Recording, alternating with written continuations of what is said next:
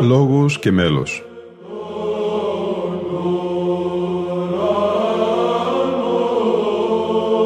Προσεγγίσεις στη μυσταγωγία της ψαλτικής τέχνης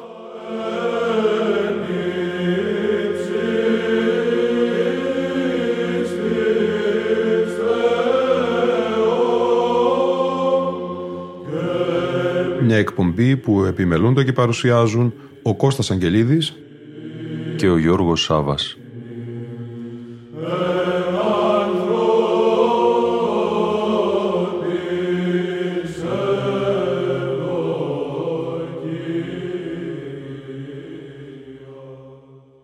Με την Ευαγγελική Περικοπή της Κυριακής της Πεντηκοστής σε εμελή απαγγελία από τον μακαριστό πατέρα Θεόφιλο Μπουγιουλέκα θα ξεκινήσει η σημερινή μας εόρτια εκπομπή.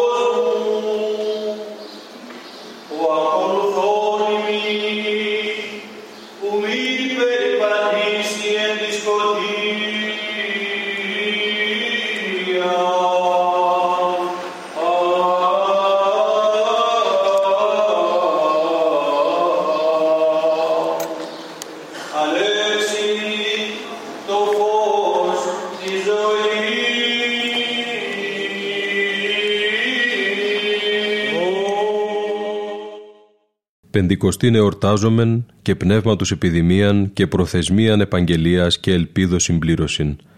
Με αυτά τα λόγια η Εκκλησία στον εσπερινό της Πεντηκοστής μας καλεί να εισέλθουμε στην ατμόσφαιρα αυτής της μεγάλης εορτής που συμπίπτει με την 7η Κυριακή μετά την Ανάσταση και που δεν είναι καθόλου κατώτερη από αυτή. Στον όρθρο της εορτής διαβάζεται το ένα το εωθινό Ευαγγέλιο το οποίο περιγράφει τις εμφανίσεις του ανεστημένου Ιησού. Στο κείμενο αυτό, κατά Ιωάννη 20, 19-31, βλέπουμε μια πρώτη έλευση του Αγίου Πνεύματος επί των μαθητών. Ο Ιησούς ενεφύσισε και λέγε αυτής «Λάβετε Πνεύμα Άγιον». Αυτή η πρώτη έλευση του Πνεύματος δεν είναι λιγότερο πραγματική από εκείνη της Πεντηκοστής. Η διαφορά είναι ότι κατά την ημέρα της Πεντηκοστής το Πνεύμα κατέβηκε στους μαθητές εν δυνάμει. Είναι η ίδια διαφορά ανάμεσα στην έλευση του Αγίου Πνεύματος σε κάθε βαπτισμένο χριστιανό από τη στιγμή που δέχεται το μυστήριο του χρήσματος και σε εκείνο το βάπτισμα του Πνεύματος, για το οποίο θα μιλήσουμε πιο κάτω και το οποίο κάποιοι χριστιανοί επιτυγχάνουν σε προχωρημένα στάδια της πνευματικής του ζωής.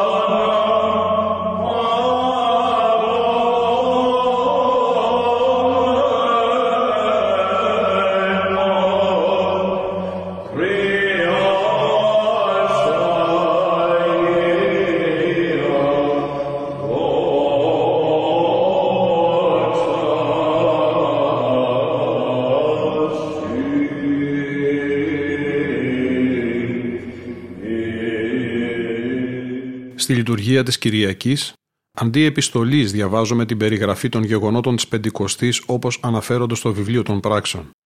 Κάποιες πτυχές της περιγραφής τραβούν την προσοχή μας. Εντοσυμπληρούστε την ημέρα της Πεντηκοστής. Η Πεντηκοστή είναι ταυτόχρονα ένα τέλος και μία αρχή. Μπροστά στους μαθητές ανοίγεται ένας καινούριος δρόμος, τώρα όμως είναι προετοιμασμένοι. Δεν μπορούμε να εισχωρήσουμε στην Πεντηκοστή χωρίς προετοιμασία. Πρέπει πρώτα-πρώτα να έχουμε αφομοιώσει όλο το πνευματικό υλικό που μας προσφέρουν οι 50 μέρες που ακολούθησαν την Ανάσταση. Πρέπει να έχουμε γευθεί την εμπειρία του Αναστάντος. Πρέπει να έχουμε διανύσει τις μέρες του πάθους. Με λίγα λόγια, πρέπει να έχουμε οριμάσει.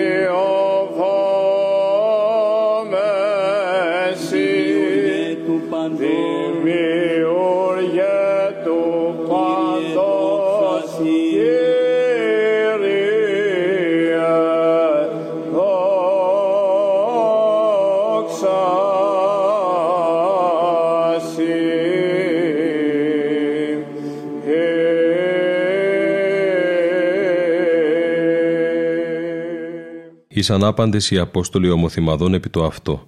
Κάποιοι άλλοι στίχοι των πράξεων μας περιγράφουν τους 11 συναγμένους στο υπερόον μαζί με τη Μαρία, τη μητέρα του Ιησού και τις άλλες γυναίκες. Εκεί γεννήθηκε η Εκκλησία. Προσεύχονταν όλοι μαζί. Υπήρχαν οι απαραίτητες προϋποθέσεις για την υποδοχή του Αγίου Πνεύματος. Και εμείς έχουμε ανάγκη κάποιες στιγμές να αποτραβιόμαστε από τον κόσμο μας και να κλεινόμαστε στο υπερό της ψυχής μας – Εκεί ας προσευχόμαστε και ας ενωνόμαστε με την προσευχή και την πίστη όλης της Εκκλησίας. Πρέπει να είμαστε μαζί με τους Αποστόλους και τη Θεοτόκο. Όποιος αγνοεί την αυθεντία των Αποστόλων και μπορεί να προσπερνά τη μητρική παρουσία της Παναγίας, δεν μπορεί να λάβει το Άγιο Πνεύμα.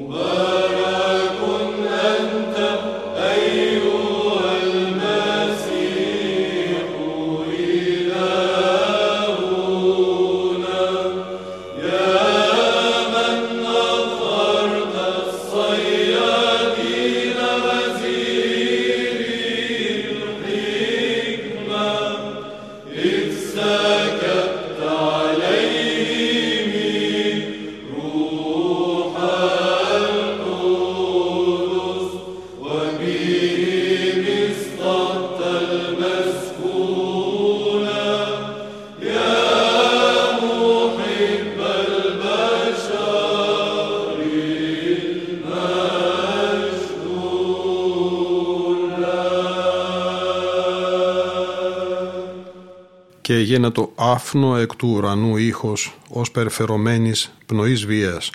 Το Άγιο Πνεύμα είναι μια πνοή, ένας άνεμος. Αυτό που έχει σημασία για μας δεν είναι να γεμίζουμε κατάπληξη μπροστά στη δύναμη αυτής της πνοής, αλλά να αφινόμαστε σε αυτή και να επιτρέπουμε στο Πνεύμα να μας πηγαίνει όπου αυτό θέλει, όπως έκανε ο Ιησούς κατά την επίγεια ζωή του. Ας μην ξεχνάμε ακόμη ότι και αυτή η πνοή καθοδηγείται. Δεν είναι μια ανεξάρτητη και ασυνάρτητη δύναμη. Ο Ιησούς ενεφίσισε το πνεύμα στους μαθητές του. Αλλά αυτή η πνοή εκπορεύεται καταρχάς από το πνεύμα του Πατρός. Είναι μια υπακοή στον Θεό. Υπακούοντας τις εμπνεύσεις του πνεύματος, ο βίος άνεμος δεν είναι παρά ένα εξωτερικό και σπάνιο σημείο, η εσωτερική νεύση του είναι η πραγματικότητα. Μετέχουμε στην υπακοή του πνεύματος που εκπορεύεται από τον Πατέρα και αποστέλλεται δια του Ιού.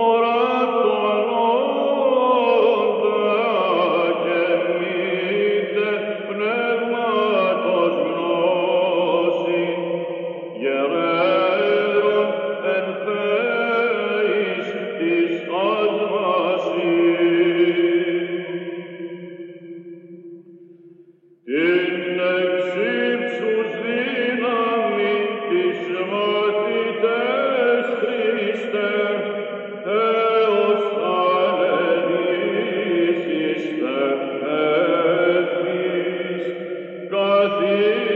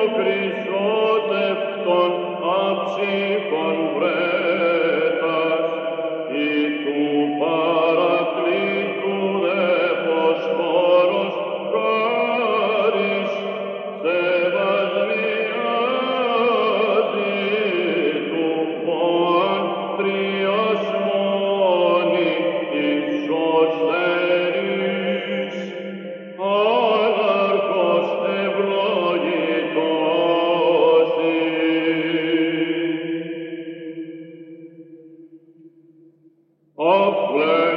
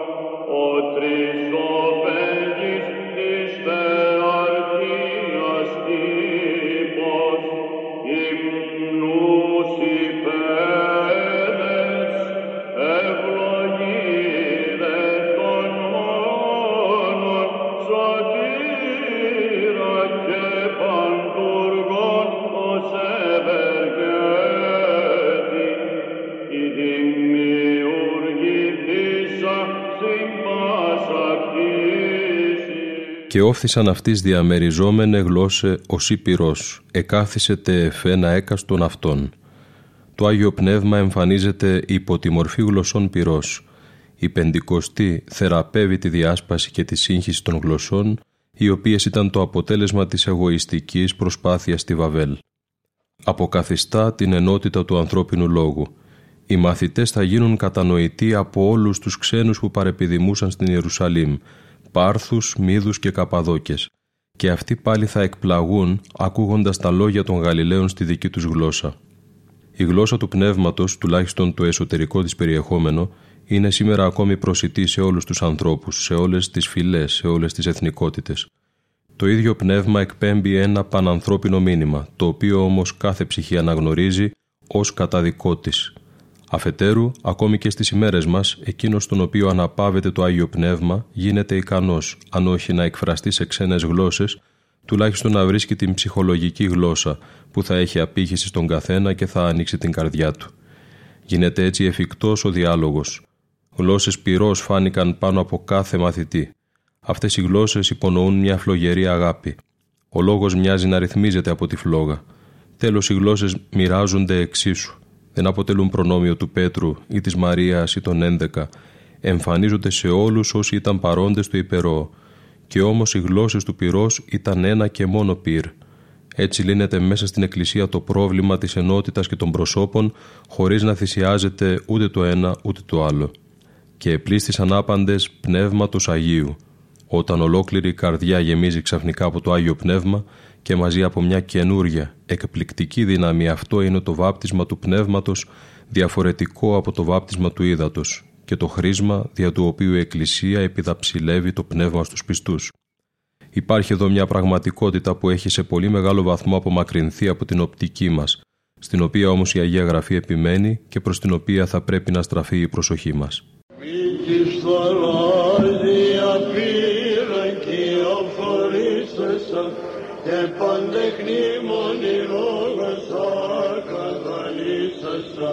Αγία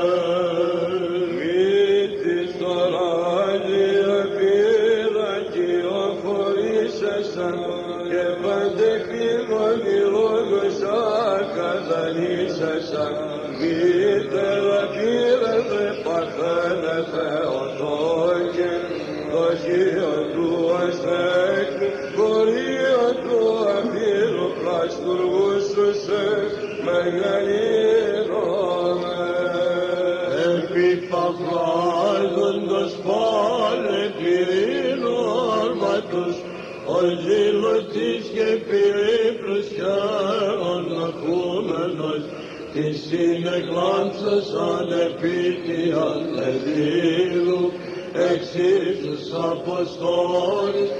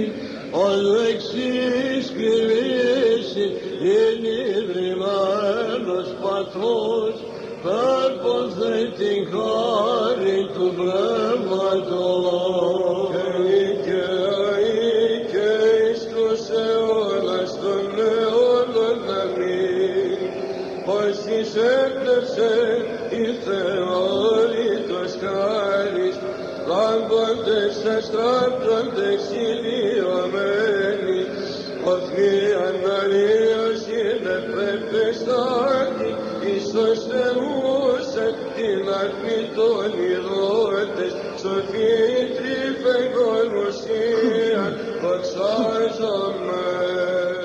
Και ήρξαν το λαλήν εταίρες γλώσσες, καθώς το πνεύμα εδίδου αυτής αποφθέγγεστη. Έχουμε ήδη αναφερθεί στη σημασία αυτού του λόγου που δίδεται από το Άγιο Πνεύμα, αλλά τίθεται εδώ γενικότερα το ζήτημα των χαρισμάτων. Ο ένας κίνδυνος θα ήταν να τα επιθυμούμε κατά τρόπο άτακτο. Ο άλλος κίνδυνος θα ήταν να τα παραμελήσουμε, να τα ξεχάσουμε, να σκεφτούμε ότι αυτά είναι πράγματα του παρελθόντος που δόθηκαν στην Εκκλησία ή μάλλον που δίδονται μία για πάντα.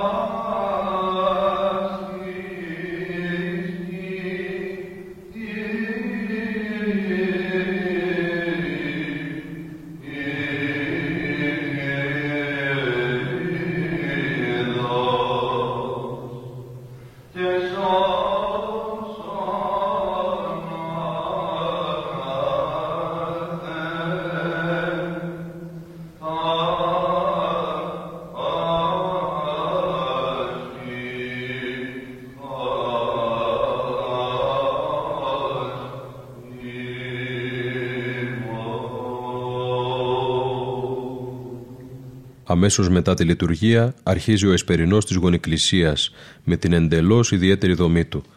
Κατά τη διάρκεια αυτής της ακολουθίας, το εκκλησίασμα γονατισμένο ψάλει επισήμως το τροπάριο «Βασιλεύ ουράνιε παράκλητε το πνεύμα της αληθείας ο πανταχού παρών». Γνωρίζουμε όλοι ότι αυτό το τροπάριο λέγεται στην αρχή κάθε λειτουργίας και στις περισσότερες ακολουθίες του βυζαντινού τυπικού και φαίνεται ότι είναι η μόνη προσευχή του τυπικού αυτού που αναπέμπεται απευθείας στο Άγιο Πνεύμα. Η προσευχή αυτή το πρωί της Κυριακής της Πεντηκοστής έχει τεράστια σημασία. Η στιγμή που την ψάλουμε είναι η στιγμή που η Εκκλησία επικεντρώνει όλους τους πόθους της προς το Άγιο Πνεύμα και το οικετεύει να κατέλθει. Εκείνη την ώρα κάθε πιστός γονατισμένος μπορεί, αν ζητήσει εκείνον που είναι το κατεξοχήν δώρο, να λάβει στην ψυχή του την ανανέωση της χάρης της Πεντηκοστής, την κάθοδο της Περιστεράς. Εις πάσαν την γην εξήλθεν ο φόγκος αυτόν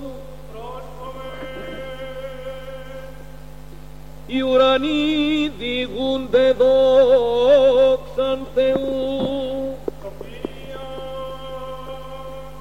Πράξεων των Αποστόλων το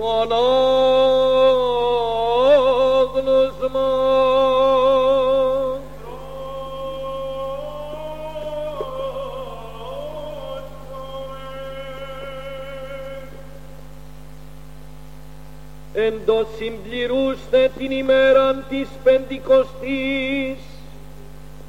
Ήσαν άπαντες οι Απόστολοι ομοθυμαδών επί το αυτό. Και γένετο αφνό εκ του ουρανού ήχος ως περφερωμένης πνοής βιαίας και πλήρωσεν όλων των οίκων ου ήσαν καθήμενοι.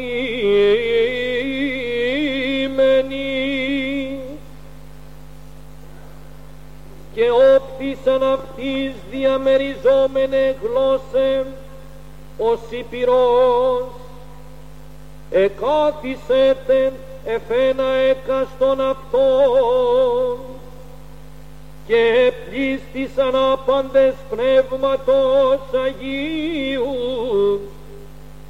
Και ήρξαν το λαλήν εταίρες γλώσσες. Καθώς το πνεύμα εδίδου αυτής αποφέγγεστε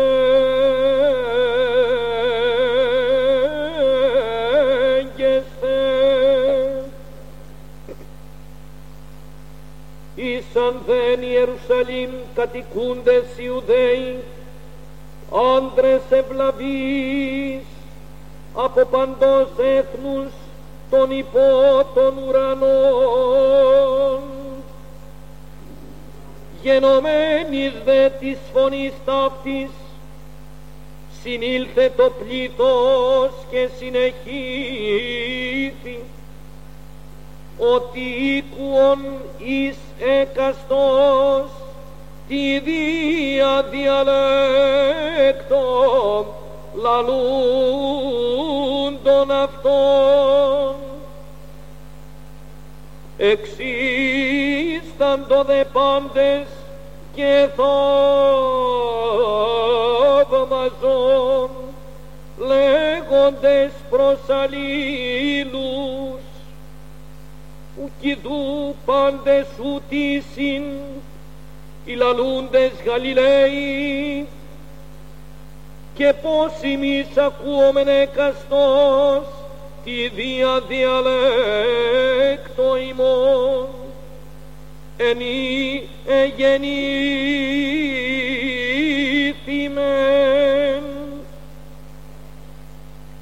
Πάρθη και μύδι και λαμίτε και οι κατοικούντες στην Μεσοποταμίαν Ιουδαίαν τε και Καπαδοκίαν Πόντον και την Ασίαν Φρυγίαν τε και Παμφιλίαν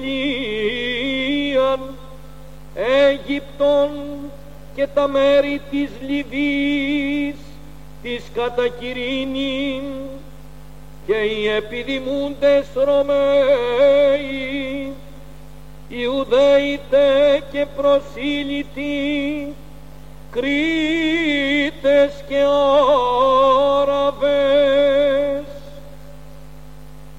ακούομεν λαλούντων αυτών, τες ημετέρες τα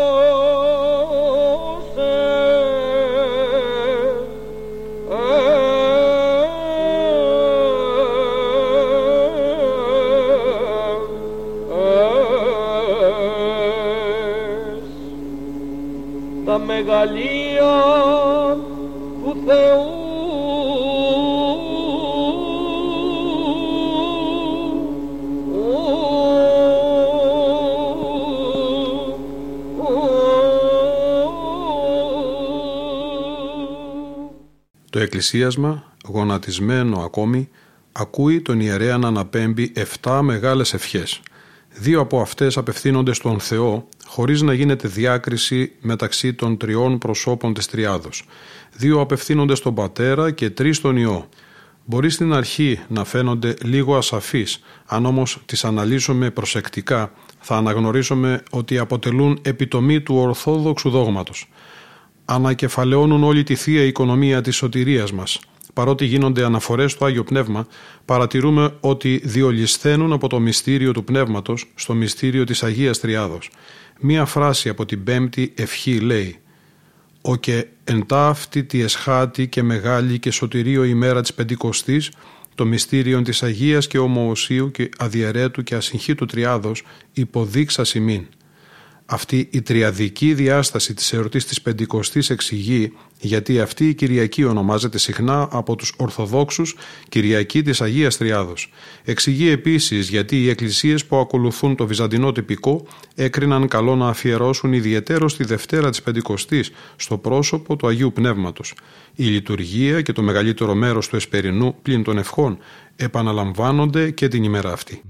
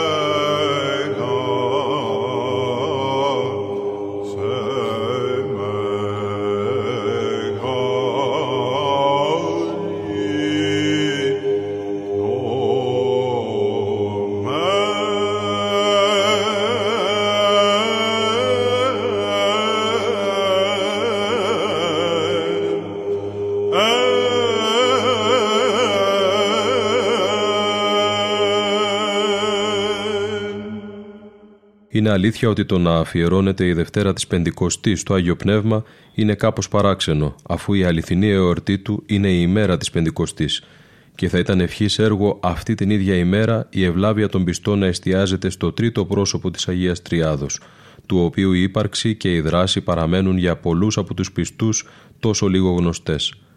Αφετέρου είναι ωραίο το γεγονός ότι η Εκκλησία μας υπενθυμίζει το μυστήριο της Αγίας Τριάδος – θα ήταν μεγάλο λάθος να θεωρούμε το μυστήριο αυτό ως θεωρία απόμακρη, αόριστη, χωρίς καμία σχέση με το πρακτικό κομμάτι της ζωής μας. Η ζώσα και αμοιβαία αγάπη των τριών θείων προσώπων είναι το αιώνιο γεγονός, το πιο μεγάλο, απείρως μεγαλύτερο και σημαντικότερο από όλα όσα μας αφορούν προσωπικά. Ο άνθρωπος δημιουργήθηκε ακριβώς επειδή τα τρία θεία πρόσωπα ήθελαν να τον κάνουν μέτοχο μέχρι ενός βαθμού της δικής του ζωής – Ήδη από εδώ κάτω η ζωή της χάριτος είναι μια μετοχή στη ζωή της Τριάδος. Η ψυχή του εν Χριστού αποθνίσκοντος καλείται να εισέλθει στην αέναη κίνηση της αγάπης των τριών προσώπων. Η αγαπητική αυτή σχέση του συνιστά το υπέρτατο πρότυπο, αν και πάντοτε υπερβατικό, αυτού που θα έπρεπε να είναι οι σχέσεις μεταξύ των ανθρώπων. Η πεντηκοστή, καταπληκτικό γεγονός του ιστορικού της σωτηρίας μας, μας εισάγει στην καρδιά του μυστηρίου της Τριάδος – ενός ωκεανού από τον οποίο ξεκινά και στον οποίο καταλήγει ο ποταμός της θείας Αγάπης που στρέφει τους ανθρώπους προς τον Θεό. Κάπου εδώ όμως φτάνουμε και στο τέλος της σημερινής μας εκπομπής. Στη σημερινή μας εκπομπή, αγαπητοί φίλοι και φίλες, διαβάσαμε ένα κείμενο του Λεύ Ζηλέ με τίτλο «Η Πεντηκοστή» από το βιβλίο του Πασχαλινή κατάνυξη των εκδόσεων Ακρίτας. Ακούστηκαν ο πρωτοψάλτης Παναγιώτης Τζανάκος, ο πατήρ Στέφανος της αδελφότητος των Δανιελαίων από το Άγιο Όρος, η χορωδία Άγιος Ρωμανός ο Μελωδός με διευθυντή τον πατέρα Ρωμανό Ζουμπράν από το Λίβανο, ο πρωτοψάλτης Ματθαίος Τσαμκιράνης, ο άρχων πρωτοψάλτης της Αγιωτάτης Αρχιεπισκοπής Κωνσταντινούπολεως Χρήσανθος Θεοδοσόπουλος, ο πατήρ Θωμάς της αδελφότητος των Θωμάδων, ο πρωτοψάλτης Κωνσταντίνος Κατσούλης, ο πρωτοψάλτης Νικόλαος Γκρίζης και τέλος ο Βυζαντινός χορός τρόπος υπό την χωραρχία του πρωτοψάλτου Κωνσταντίνου Αγγελίδη. Ήταν η εκπομπή «Λόγος και μέλος» που επιμελούνται και παρουσιάζουν ο Κώστας Αγγελίδης και ο Γιώργος Σάβας. Στον ήχο ήταν και σήμερα μαζί μας η Ελίνα Φονταρά.